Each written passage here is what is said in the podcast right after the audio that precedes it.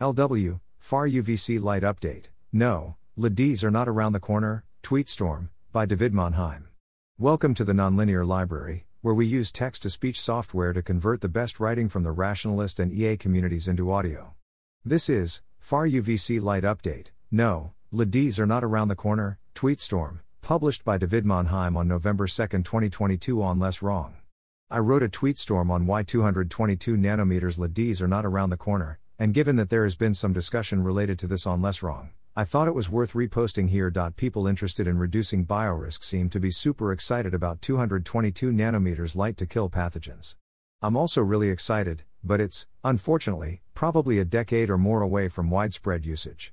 Let me explain. Before I begin, caveat lector, I'm not an expert in this area, and this is just the outcome of my initial review and outreach to experts. And I'd be thrilled for someone to convince me I'm too pessimistic but I see two and a half problems. First, to deploy safe 222 nanometers lights, we need safety trials. These will take time. This isn't just about regulatory approval, we can't put these in place without understanding a number of unclear safety issues, especially for about higher output, stronger 222 nanometers lights. We can and should accelerate the research, but trials and regulatory approval are both slow. We don't know about impacts of daily exposure over the long term, or on small children, etc. This will take time, and while we wait, we run into a second problem the far UVC lamps. Current lamps are KRCL excimer lamps, which are only a few percent efficient, and so to put out much far UVC light, they get very hot. This pretty severely limits their use, and means we need many of them for even moderately large spaces. They also emit a somewhat broad spectrum, part of which needs to be filtered out to be safe slash, further reducing efficiency. Low efficiency, very hot lamps all over the place doesn't sound so feasible. So people seem skeptical that we can cover large areas with these lamps. The obvious next step, then, is to get a better light source. Instead of excimer lamps, we could use LEDs. Except, of course, that we don't currently have LEDs that output 222 nanometers light. That's not quite true, there are some research labs that have made prototypes, but they are even less efficient than excimer lamps, so they aren't commercially available or anywhere near commercially viable yet, as I'll explain. But first, some physics. The wavelength of light emitted by an LED is a material property of the semiconductor used. Each semiconductor has a band gap which corresponds to the wavelength of light LEDs emit. It seems likely that anything in the range of between, say, 205 to 225 nanometers would be fine for skin safe far UVC LEDs. So we need a band gap of somewhere around 5.5 to 6 electron volts.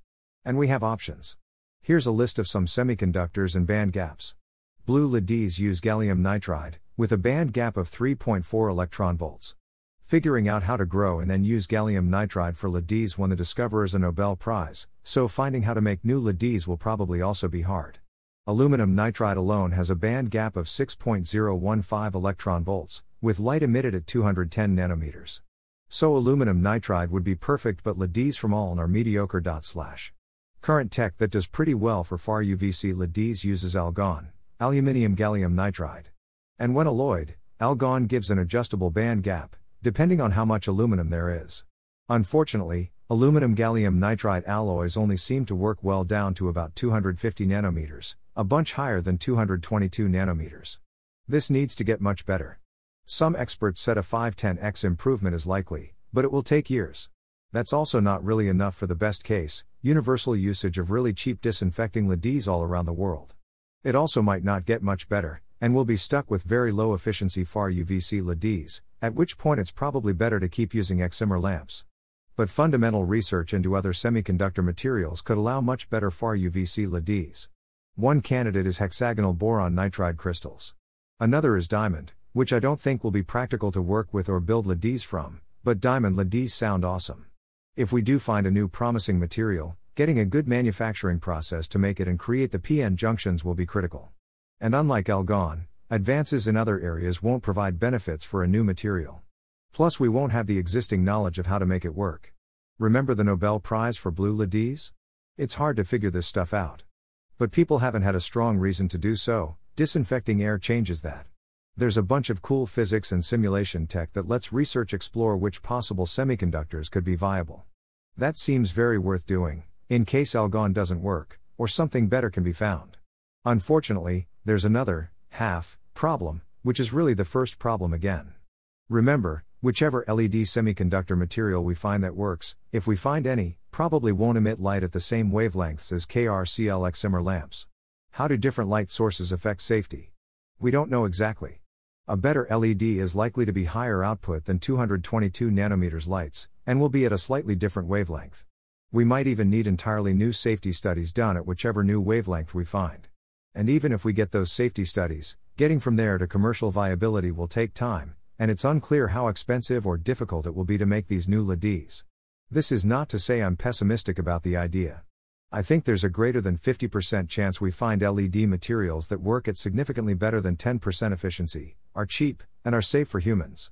Conditional on 222 nanometers being found safe. But it's a decade or more away. That's okay. We can plan for a decade or more in the future. As attention to the areas grows, people are doing exactly that. So, as usual, I'm excited that the future will be awesome, and can be made much safer than the present, at least from biorisks. But we definitely don't want to fool ourselves into assuming there is a silver bullet around the corner. And even once it's around, it won't eliminate the need for multi layered protection against future pandemics, and we should be investing in those other parts now as well. Thanks for listening. To help us out with the Nonlinear Library or to learn more, please visit nonlinear.org.